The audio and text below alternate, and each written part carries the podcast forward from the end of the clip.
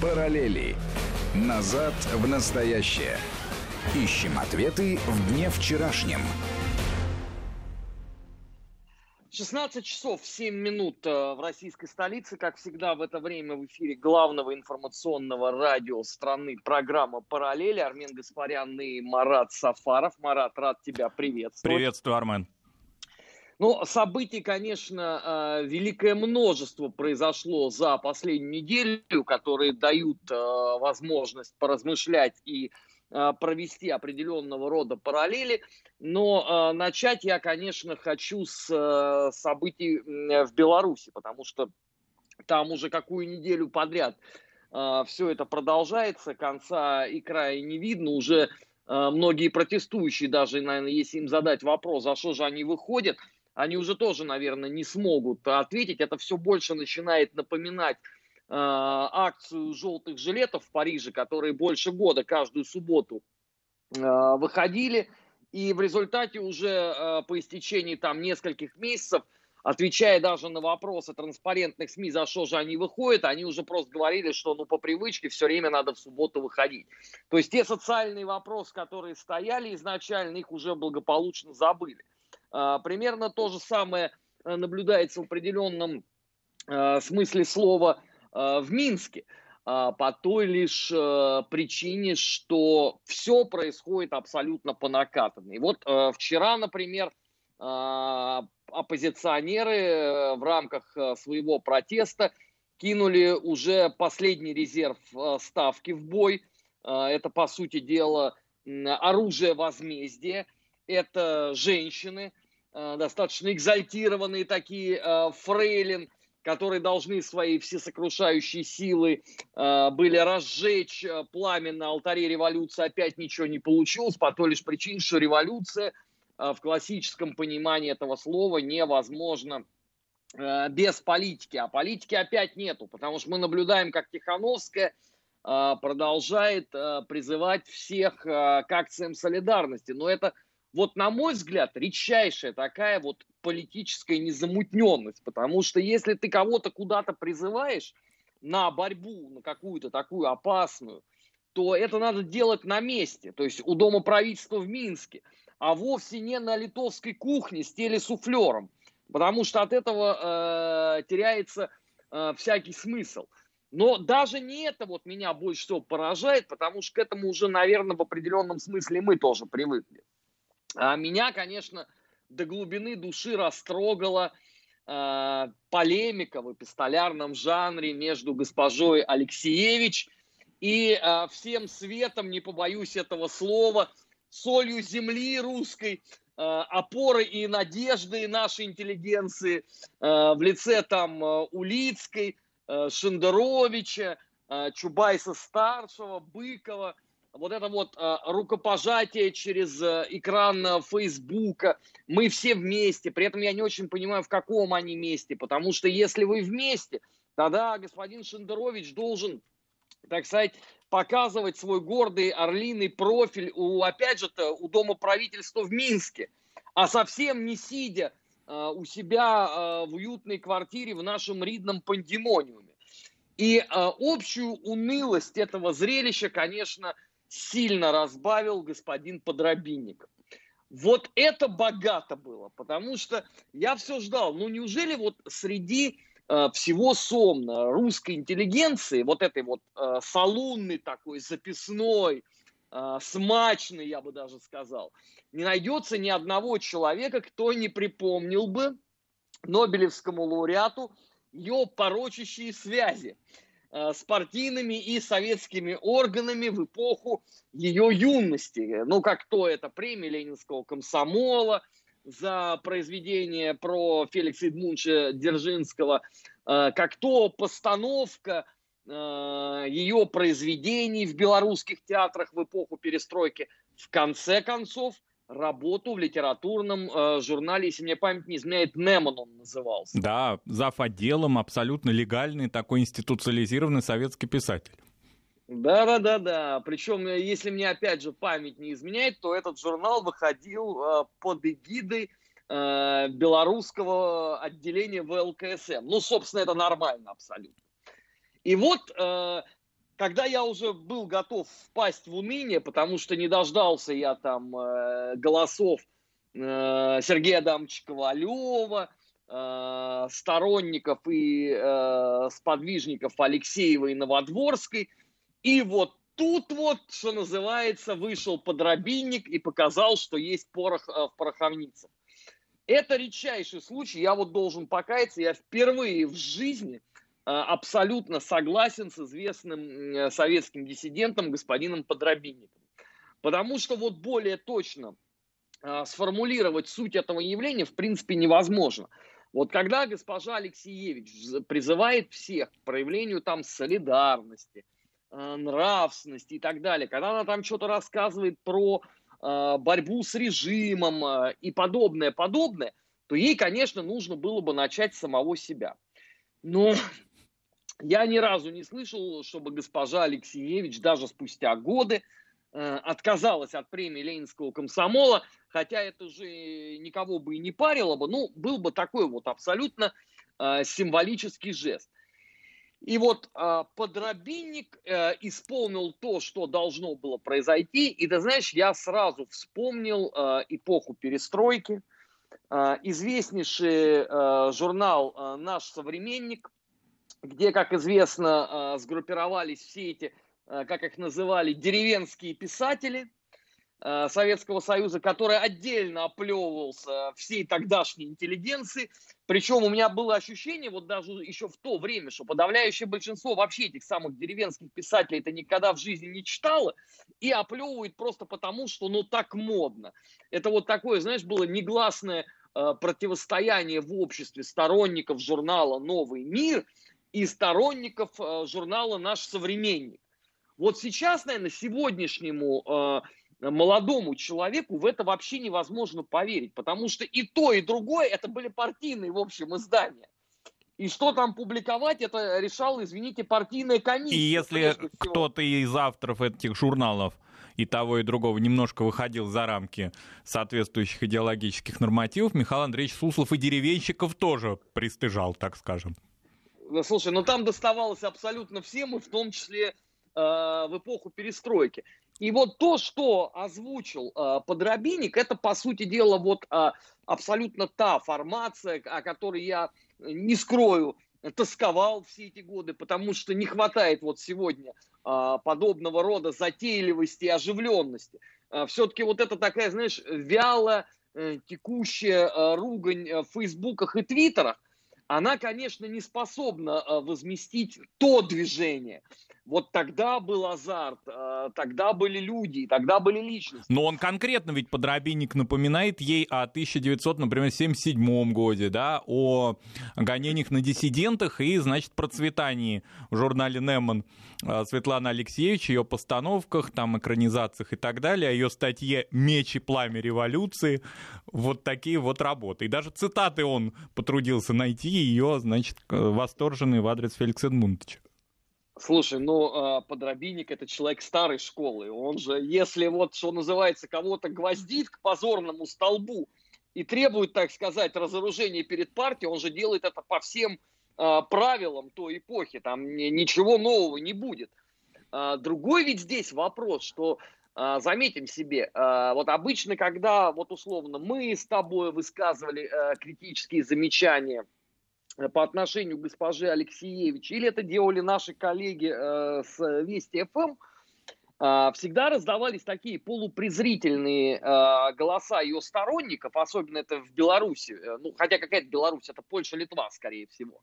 Вот, о том, что вы не имеете никакого права, это вот признанный во всем мире э, моральный авторитет демократии. Я, правда, не устал уже напоминать, что она стала моральным авторитетом демократии только после того, как КПСС эту демократию разрешила. А до этого она вполне себе была э, в том самом формате. Но ведь совсем другое дело, когда об этом заговорил подробинник.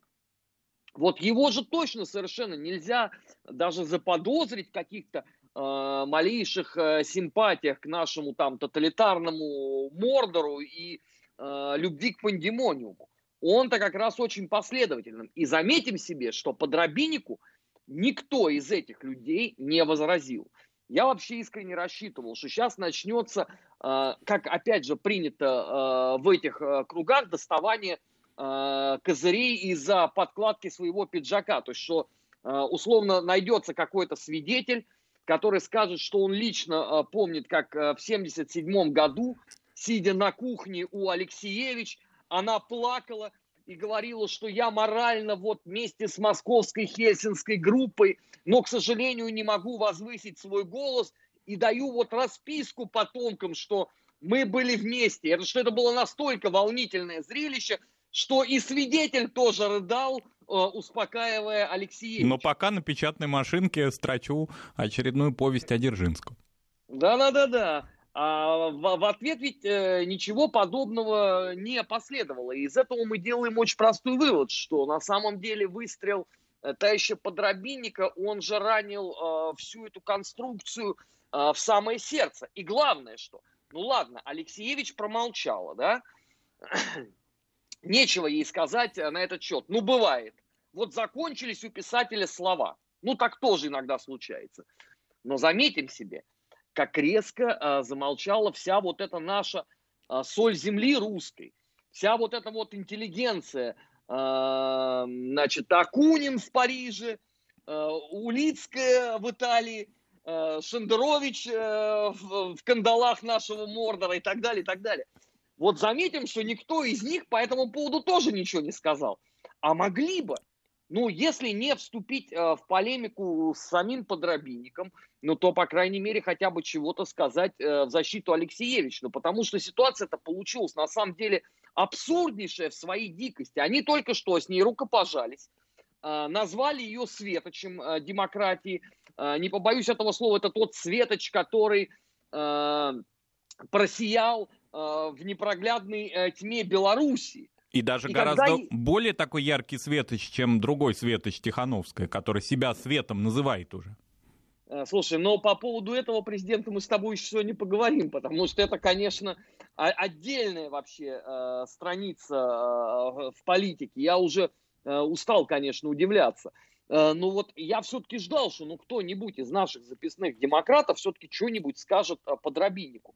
Но в крайнем случае, да, выступит, что ну не время сейчас э, делиться славой, кто был диссидентом, а кто получал премии. Э, сейчас у нас э, в опасности демократия. Сейчас надо все силы бросить туда. Ну, приструнить его в порядке, так сказать, партийной дисциплины демократической. А такая, знаешь, звенящая тишина. И сам Подробинник э, тоже э, не захотел, видимо, по итогам разоружаться перед партией, хотя э, после его заявления, в принципе, это должно было произойти. Ну, потому что ему же аплодировала вся опричнина нашего Мордора. Стоя причем, это были долгие продолжительные аплодисменты. Человек сказал то, о чем э, говорили все прочие, но они э, не были услышаны. А вот теперь вот э, э, господин Подробинник. И самое главное, вот я ожидал, э, что кто-нибудь из э, белорусской оппозиции по итогам этого всего – выйдет и скажет, что вообще на самом деле все это не важно, абсолютно, а, потому что время было сложное, а, перед лицом тоталитаризма, знаете, далеко не каждый а, может проявить себя. Ну, в общем, чтобы они запели бы, знаешь, песню из серии «Великая германская интеллигенция выдавливает из себя национал-социализм по карте образца там 1946 года».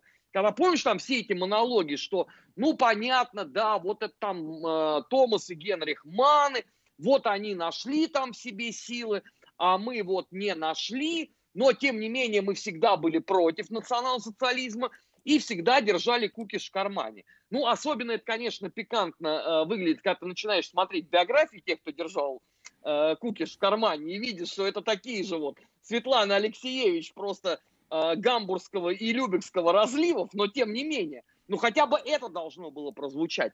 А опять тишина. Хорошо, а может быть вот этот неуспех Светланы Алексеевич за последние два месяца, решающих, возможно, для ее э, такой политической карьеры, которая, очевидно, э, планы на которые у нее есть, и то, что она не смогла стать моральным лидером и авторитетом, то, что она не выходит на улицу фактически, не возглавлять женские марши. В этом вот, может быть, ощущается вот эта уязвимость, потому что, с одной стороны, ты на площади, а с другой стороны, у тебя в квартире хранится орден Знак почета и премия там еще помимо Ленинского комсомола Николая Островского, Константина Федина и так далее. Вот как это все соотнести? Может быть, она как человек не глупый, умный, а понимает, что когда-то это может стать яблоком раздора, и на этом ее слава просто скандально закончится в этой очень обостренной белорусской ситуации политической. А ты знаешь, Марат, я вообще склонен полагать, что э, мы имеем э, дело вот с таким очень ярким проявлением э, позднесоветского двуличия.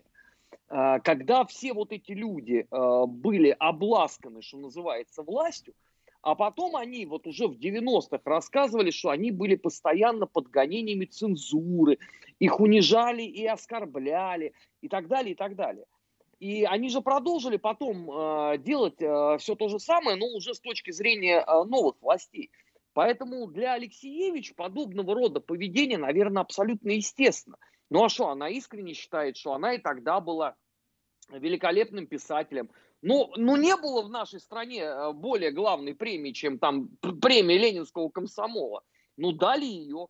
Мы же не знаем с тобой, может быть, она ее, понимаешь, э, у себя дома э, называет там премией журнала «Нью-Йорк Таймс».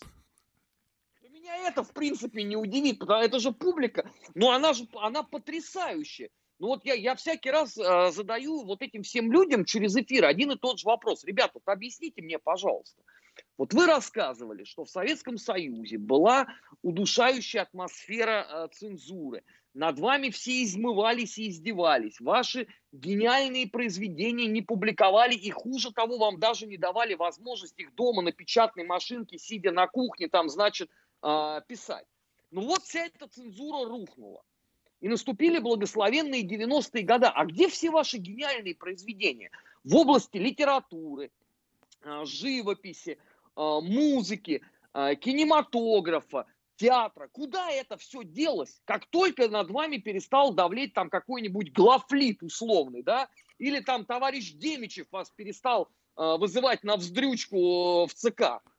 Армен, ну, мы должны пояснить, наш радиослушатель Михаил спрашивает, а чем плохо возглавлять Феликс, восхвалять Феликса Эдмундовича Дзержинского и орден почета и премию ВЛКСМ, за что сейчас стыдно? Михаил, мы как раз-таки говорим не о том, что это стыдно, а стыдно делать одно, а спустя некоторое время говорить иначе. С одной стороны, восхвалять одних персонажей, а потом их же клеймить позором. В одну литературную судьбу это укладывается, причем не слишком длинную, да, когда 30 лет назад Светлана Алексеевич говорила одно, а теперь она отрицает весь советский опыт, весь Советский Союз, а, и отрицает его не просто так скажем, да, как государство, но и как цивилизацию она и такие, да, формулировки себе позволяет. Здесь говорится именно о том, о чем Армен сказал, о двуличии.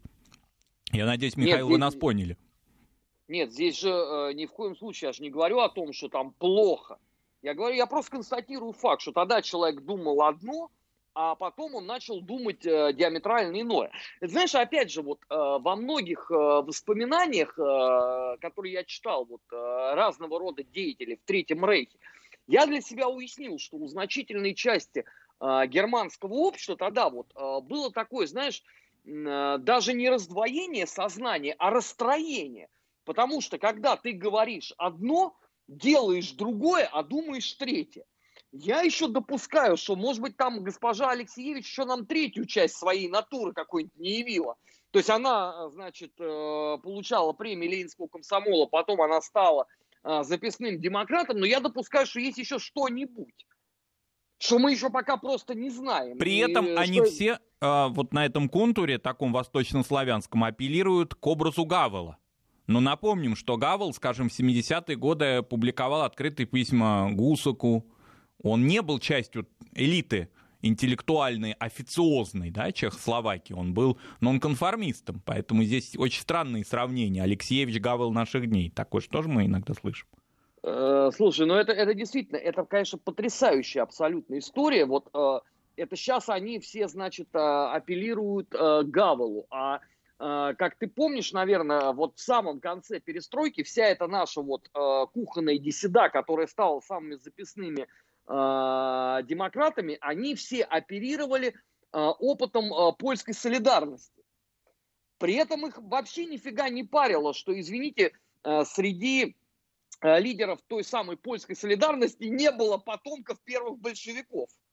Ну вот вообще как-то никак, да, у нас же вся вот эта вот шестидесятническая публика, это кто? Ну это самые вот что ни на есть дети, в худшем случае внуки старых политкоторжан, которые вдруг стали, значит, выдавливать из себя наследие прадедов и стали все такие, вот они демократичные, и все они такие стали патриоты Российской империи. Я вообще вот офигеваю просто вот в буквальном смысле этого слова, потому что когда вот начинаешь читать биографии, значит, э, папа был политруководителем, сын при этом начинает восхвалять эпоху Александра Третьего, который с этими всеми революционерами как раз и боролся. Ну какая-то вообще вот логика же должна быть у этих людей, а ее нету.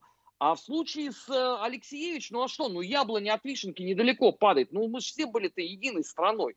И правила были общими для всех. Что в Москве, что в Минске, что в Тбилиси, я не знаю, э, что в Кишиневе. Ну, посмотри, ну везде же одна и та же картина. Вот эта вся вот интеллигенция, обласканная э, советской властью, э, которая больше всех, значит, э, восхваляла классовую борьбу, э, построение коммунизма к 80-му году, каждой советской семье по квартире там к 2000-му она же вся резво переметнулась уже к году 88-му. Армен, а может Они... быть вот эти э, заявления Алексеевича, вот эта полемика, которую мы наши радиослушатели считывают и понимают, а многие, выходящие на эти минские марши, вообще далеки от этого. Может быть, это вот следствие такого зазора уже сильного, такого серьезного, хронологического, когда люди вообще не понимают, молодые, э, вот эти все концепты, как сейчас модно говорить, советской жизни, да, они не понимают, ну, получил орден знак почет, публиковал о Дзержинском, кто это, когда это, сейчас Светоч она, э, гуманист, либерал, какая разница, что было 40-50 лет назад? Вот как это, этот зазор хронологически пояснить, как объяснить людям, что перед вами выступают часто лицемеры? А никак ты это не объяснишь, потому что если человек не жил в ту эпоху, для него очень многие э, вещи просто непонятны. И никакие учебники истории, э, вот определенные смыслы внутри советского общества описать, на мой взгляд, вот не способны. Это надо просто э, принять как данность, как вот не могли условно люди, родившиеся уже в эмиграции, до конца понять, что же это было заявление Российской империи. Они просто ее искренне любили, вот просто по факту ее существования. Параллели в эфире Вести ФМ. Э, мы сейчас на несколько минут э, прервемся. Впереди вас э, ждет выпуск новостей. Сразу после этого продолжим проводить параллели по событиям минувшей недели. Не переключайтесь. Параллели. Назад в настоящее. Ищем ответы в дне вчерашнем. 16 часов 34 минуты в российской столице. В эфире Вести ФМ продолжается программа «Параллель». Армен Гаспарян и Марат Сафаров.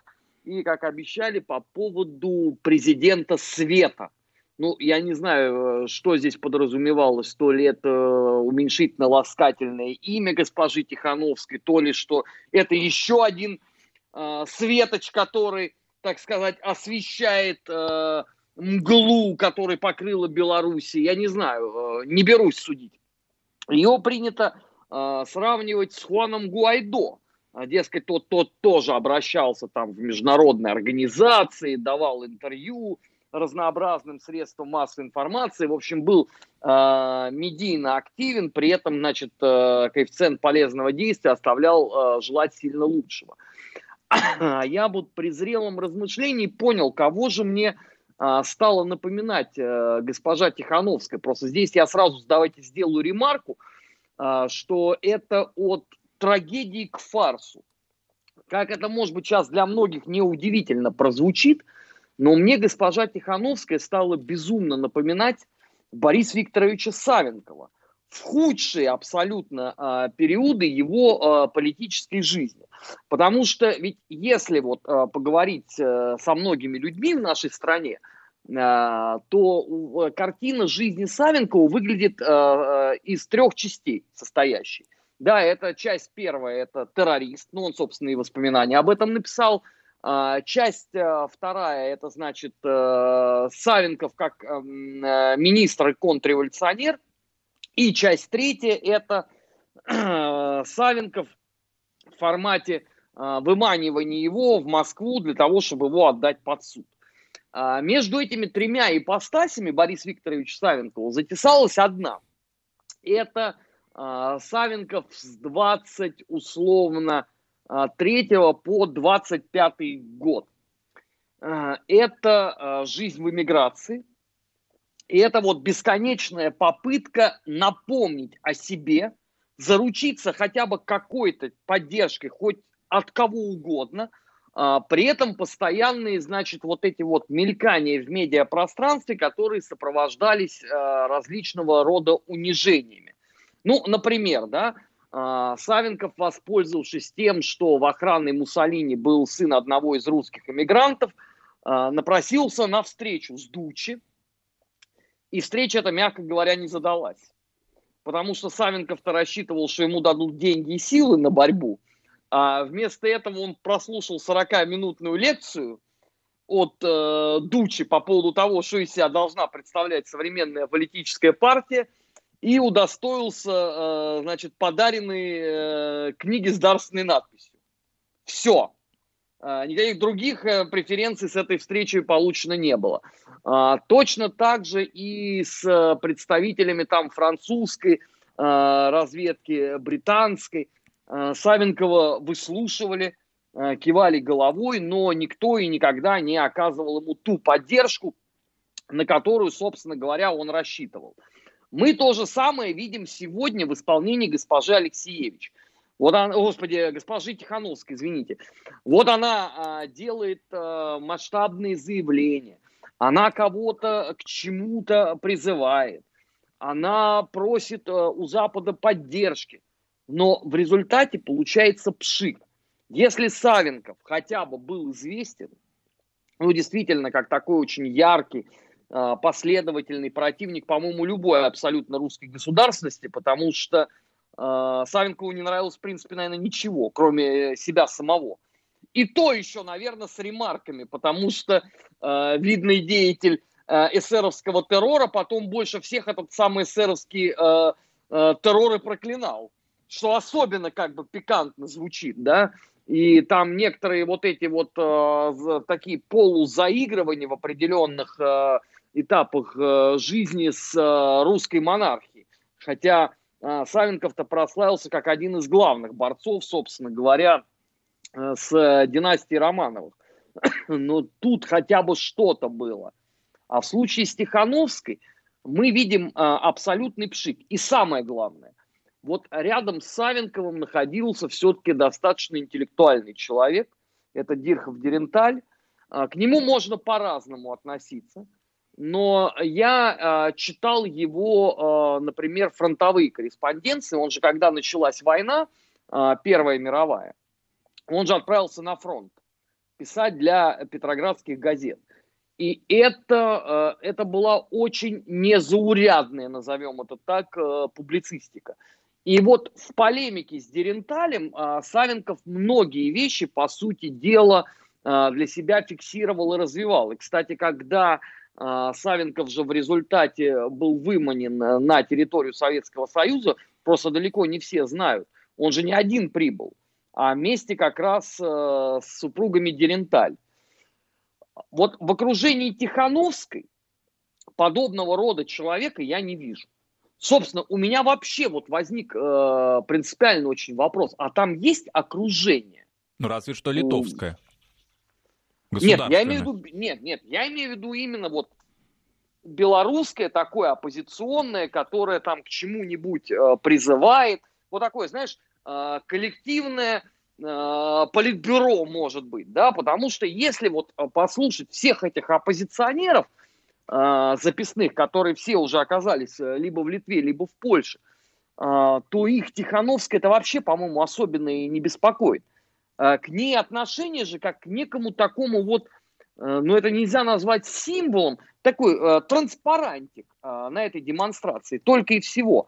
И вот отсутствие э, какого-то серьезного интеллектуала рядом и не дает как раз Тихановской э, ровным счетом никаких даже потенциальных э, шансов на хоть какой-то успех, потому что сама она тоже вне этого движника. Армен, как ты думаешь, э, премию имени Андрея Дмитриевича Сахарова получит Тихановская? А, слушай, э, я нисколько не сомневаюсь, что либо она, либо господин Навальный. Э, ну, просто больше в этом году некому, да. Грета Тунберг предала идеи борьбы и решила в этом году идти в школу снова. Поэтому мы ее вычеркиваем из числа кандидатов на получение престижной премии. А вот у Тихановской шансы абсолютно неплохие. И вот это как раз тоже момент, Э, который меня э, поражает вот все последние, скажем, наверное, лет 20. Ну, далеко не является секретом, что для э, жителей Советского Союза Андрей Дмитриевич Сахаров в перестройку это стало такое, понимаешь, это явление. Это вот глыба, такой, выражаясь языком классиков, матерый человечище. Я просто хорошо помню эти все там э, статьи в газетах, что каждый советский человек должен себя вот чистить и сравнивать э, с выдающимся э, моральным авторитетом, коим является Андрей Дмитриевич Сахар. При этом очень мало кто понимал, что на самом деле-то говорит Андрей Дмитриевич. И, да, но это на просто... заседаниях-то съезда не было единомыслия-то такого по отношению к Андрею Абсо... Дмитриевичу. Абсолютно, да. Единственное, что все запомнили, это что вот э, Андрей Дмитриевич поддержал Бориса Николаевича Ельцина, и э, потом уже, как нам рассказывал тоже теперь уже покойный Борис Ефимович Немцов, Андрей Дмитриевич гроб сходя благословил Бориса Ефимовича.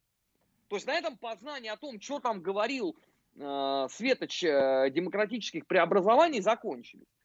И ты знаешь, э, мы вот э, когда с комрадами, э, с Гией Саралидзе и Дмитрием Куликом это обсуждали в формате э, программы «Наш 20 век» в эфире Вести ФМ, а каждый из нас потом уже в 90-х решил все-таки прочитать по новой. За что же ратовал а, несомненный моральный авторитет? И каждый из нас а, впал в глухую тоску. Ну, потому что выяснилось, что, извините, выдающийся интеллектуал с точки зрения государства говорил чепуху. Ну, абсолютную, непревзойденную. То есть он был выдающимся ученым, это никто не спорит. Я думаю, что таких людей нету, которые попытаются это оспорить. Ну, по крайней мере, чтобы они находились в здравом сознании. Но то, что с точки зрения как бы государства, это все было, ну, катастрофично абсолютно. И я могу понять, когда вот э, премия а, создавалась, да, тогда еще был вот этот вот ореол. Э, и у многих эта пыль э, потом еще десятилетиями не выветрилась. Но когда это происходит вот сейчас, в 2020 году, и знаешь, и начинается вот эта такая, э, я называю это брачная пляска павианов, что вот премия Сахарова, выдающийся мыслитель, и, соответственно, все лауреаты этой премии, это тоже, значит, такие же выдающиеся мыслители. Послушайте, но вообще это тогда уже анамнез и диагноз. Потому что с точки зрения политики, то, что говорил Андрей Дмитриевич Сахаров, это не выдержит вообще никакой критики. Это и могло существовать только в одном обществе. Вот опять, да, возвращаясь к тому, о чем мы с тобой говорили в первой части, э, что это настолько удивительная была эпоха вот перестройки, да, что, сейчас, что сегодняшнему молодому человеку, я боюсь, что это невозможно просто объяснить. Вот как можно было, понимаешь, пороть любую околесицу с трибуны съезда народных депутатов, а вся страна это с восторгом внимала и потом еще обсуждала и мечтала быть похожими на этих балаболов. Ну это же это совершенно потрясающий момент такого, знаешь, массового, масштабного оглупления 180 с лишним миллионов человек. На ровном месте. Без какого-то там промежуточного состояния. То есть такой шаг вот от самой читающей, самой образовой, нации, ну, в политическом значении, да, поскольку там все народы ее создавали, в какое-то, знаешь, тотальное абсолютно дно, когда можно было пороть любую бредятину, и тебе с восторгом аплодировали. Ну, и вот сейчас это э, такие осколки действа в исполнении теперь там вот этих всех бесконечных премий. А самое главное, ну, у меня такой вот вопрос, а госпожа Тихановская хотя бы знает, кто такой Сахаров? Ну, она вообще в курсе, кто это? Потому что вот э, я слушаю же ее постоянно. Я должен сказать, что, ну, видно же, что это не самый, мягко говоря, образованный человек. Ну, с любой там э, точки зрения. С точки зрения политики уже но это просто по факту. Может быть, ей стоит сначала там объяснить хотя бы, кто это. А то, может, совсем э, некрасиво получиться. И Лех Валенца на, самом, на самой заре своей карьеры на Гданьской судоверфи был гораздо более златоустом. Это можно Слушай, увидеть ну, сейчас, так... видеосъемки сохранились. Слушай, ну таких э, златоустов-то мы с тобой очень много можем э, назвать. Э, проблема-то вся в том, что они же, по сути дела, остались частью вот той вот истории. Их очень редко всех вспоминают. Вот э, Валенсу, понимаешь, после там его э, последних э, заявлений по поводу того, что у него есть вопросы, значит, к действиям э, права и справедливости, его же, по сути дела, аннигилировали из э, медиапространства. Что он там последнее говорил? Это же уже никто и не знает. То есть его там пригвоздили к позорному столбу, обозвали его предателем собственных идеалов. Да просто маргинализировали. на... Ну просто дедушка как-то свихнулся. Да, и на, на, на, на том все закончилось. Но это ладно, это часть истории. А тут-то эту историю пытаются э, все время актуализировать, все время ее вытащить, значит, э, на э, поверхность и сказать, что вот мы отсюда будем э, стартовать дальше. Ну послушайте, Дело Андрея Дмитриевича Сахарова эпохи съезда народных депутатов закончилось крахом. Ну вы вещи своими именами называете. То, о чем он говорил, то, к чему он призывал, это все не получилось вообще. Вы хотите на осколках катастрофы прошлого построить что? Грядущую катастрофу? Ну это можно. А ничего другого у вас делать не получится. Вы можете там мне не верить и кому угодно. Это, пожалуйста, ваше полное право. Но вы хотя бы там почитайте материалы этого самого съезда народных депутатов. Ну, сейчас вообще с этим нет проблем, да, в интернете полным-полно архивов с газетами и журналами эпохи перестройки. Почитайте это. И вот э, вы к этому, что ли, призываете? Причем не особенно это э, поразительно э, наблюдать в формате, значит, Белоруссии. А какое отношение Андрей Дмитриевич Сахаров имеет, извините, а, к белорусской оппозиции, которая находится в Литве или в Польше? Ну, если у вас там Литва, ну, вы там а, премию сметаны, в конце концов, едайте уже и угомонитесь. Ну, если ее нету, тогда организуйте специально для Тихановской. А если это в Польше, ну, я не знаю, там, а, ну, пусть не премия, медаль Пилсудского, ну, или орден Прометеи, вручите, и все, и хорош. Но она, в конце концов, гораздо больше это заслуживает после э, опубликования э, программы э, Координационного совета белорусской оппозиции со всеми этими там выходами из э, Таможенного союза, ЕАЭС и так далее, и так далее. Причем есть премия Сахарова. Или вот эти вот э, разговоры о том, что а давайте, значит, ее заранее, не, не будем дожидаться уже никакого срока, заранее прямо отдадим э, господину Навальному. А я стесняюсь спросить, а, а за что? за вклад в УГ, ну, действительно, с этой точки зрения, э, унылое голосование, организованное бьюти-блогером, э, превзошло во многом э, процесс э, выборов на этот самый народных депутатов -то, образца там 88 и 89 -го года. Многие же э, уже не помнят, как это происходило. Так я вам хочу рассказать. А, что а, тогда бегали, значит, эти наши все записные демократы. Никакого же интернета не было. А, в эфире радиостанции и телевидения никаких дебатов не производились. И вот я жил на Чистопрудном бульваре, там стояли вот эти вот стенды, куда клеились газеты. И поверх них, значит, наклеивалась даже не типографская зачастую, а рукописная агитация за каких-то там деятелей. И там э, вся эта агитация сводилась к тому, что позор там условно Ивану Ивановичу Иванову, э, ставленнику КПСС, ни одного голоса, значит, этим упырям давать не надо. Ну, пожалуйста. Вы проголосовали таким образом. Вы получили этот абсолютно безумный съезд. Э, сделали гигантский шаг к развалу страны. А я напоминаю, что история, э, например, с осуждением советско-германского договора о ненападении и дальнейшим выходом Прибалтики, это вот как раз съезд народных депутатов. Александр Николаевич Яковлев, между прочим, именно на этом съезде читал э, преслопамятный доклад по а, этому а поводу. Давай вспомним, уже у нас очень мало времени осталось до конца эфира, еще одного персонажа перестройки, которого тоже читал и публиковал Александр Николаевич Яковлев. Ведь на этой неделе в США скончался историк, советолог Стивен Коэн, автор одной, одного из таких бестселлеров перестройки «Бухарин. Политическая биография».